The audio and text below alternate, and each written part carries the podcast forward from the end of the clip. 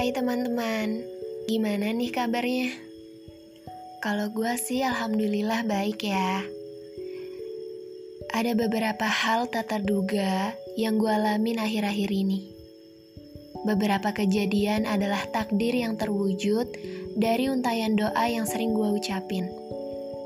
Dan beberapa sisanya adalah yang memang yang sudah digariskan Kehidupan bisa kita ibaratkan sebagai satu buku dengan banyak bab di dalamnya, karena ada cerita di setiap lembarnya.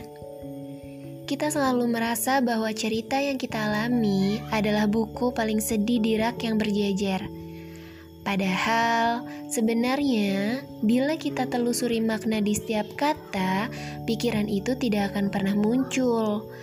Karena sejatinya hidup adalah tentang bersyukur. Ya, mensyukuri setiap rasa yang sudah penulis tuangkan di dalam bait-bait pada setiap episodenya. Satu part penting dalam cuplikan kisah gua ini mungkin kembali bergelut dengan masa lalu. Entah yang sudah berakhir atau yang masih bisa diperjuangkan sampai sekarang. Keduanya punya arti dan makna yang sama, yaitu kenangan. Nah, berkaitan juga dengan apa yang akan gue bahas sekarang, karena pembahasan kita akan tentang melupakan. Oke, satu pertanyaan yang akan muncul adalah, kenapa sih melupakan jadi satu-satunya hal yang penting buat kita? Padahal kalau gue pikir-pikir ya, menurut gue itu nggak penting-penting banget. Lebih terkesan biasa aja malah karena nggak ada yang harus dilupain ataupun dihapus. Bukannya kalau buku itu akan semakin menarik kalau konfliknya di yang di dalamnya itu lebih dalam ya. Ada fakta penting yang harus lo tahu.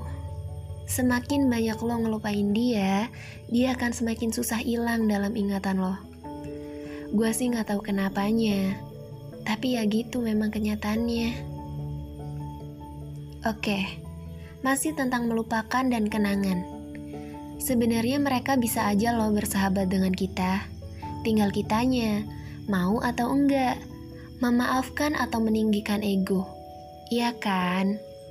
Oke, ya coba deh, lo berusaha biasa aja dengan masa lalu. Anggap itu kayak karedok yang lo makan tadi pagi. Meskipun rasanya kepedesan, gak mungkin kan kita muntahin lagi. Kalaupun perutnya panas, bisa kita minum yogurt biar agak enakan. Jadi ya, kalau menurut gue, lo gak seharusnya mati-matian nyingkirin dia di dalam hidup lo. Yuk berani yuk, pelan-pelan rubah pola pikir kita. Mulai dari buka blokiran WhatsApp dan sosial medianya dia, terus lo bilang ke diri lo sekarang, gue gak apa-apa, gue baik-baik aja. Gua gak benci lo sama sekali. Dan gua bisa, meski tanpa lo.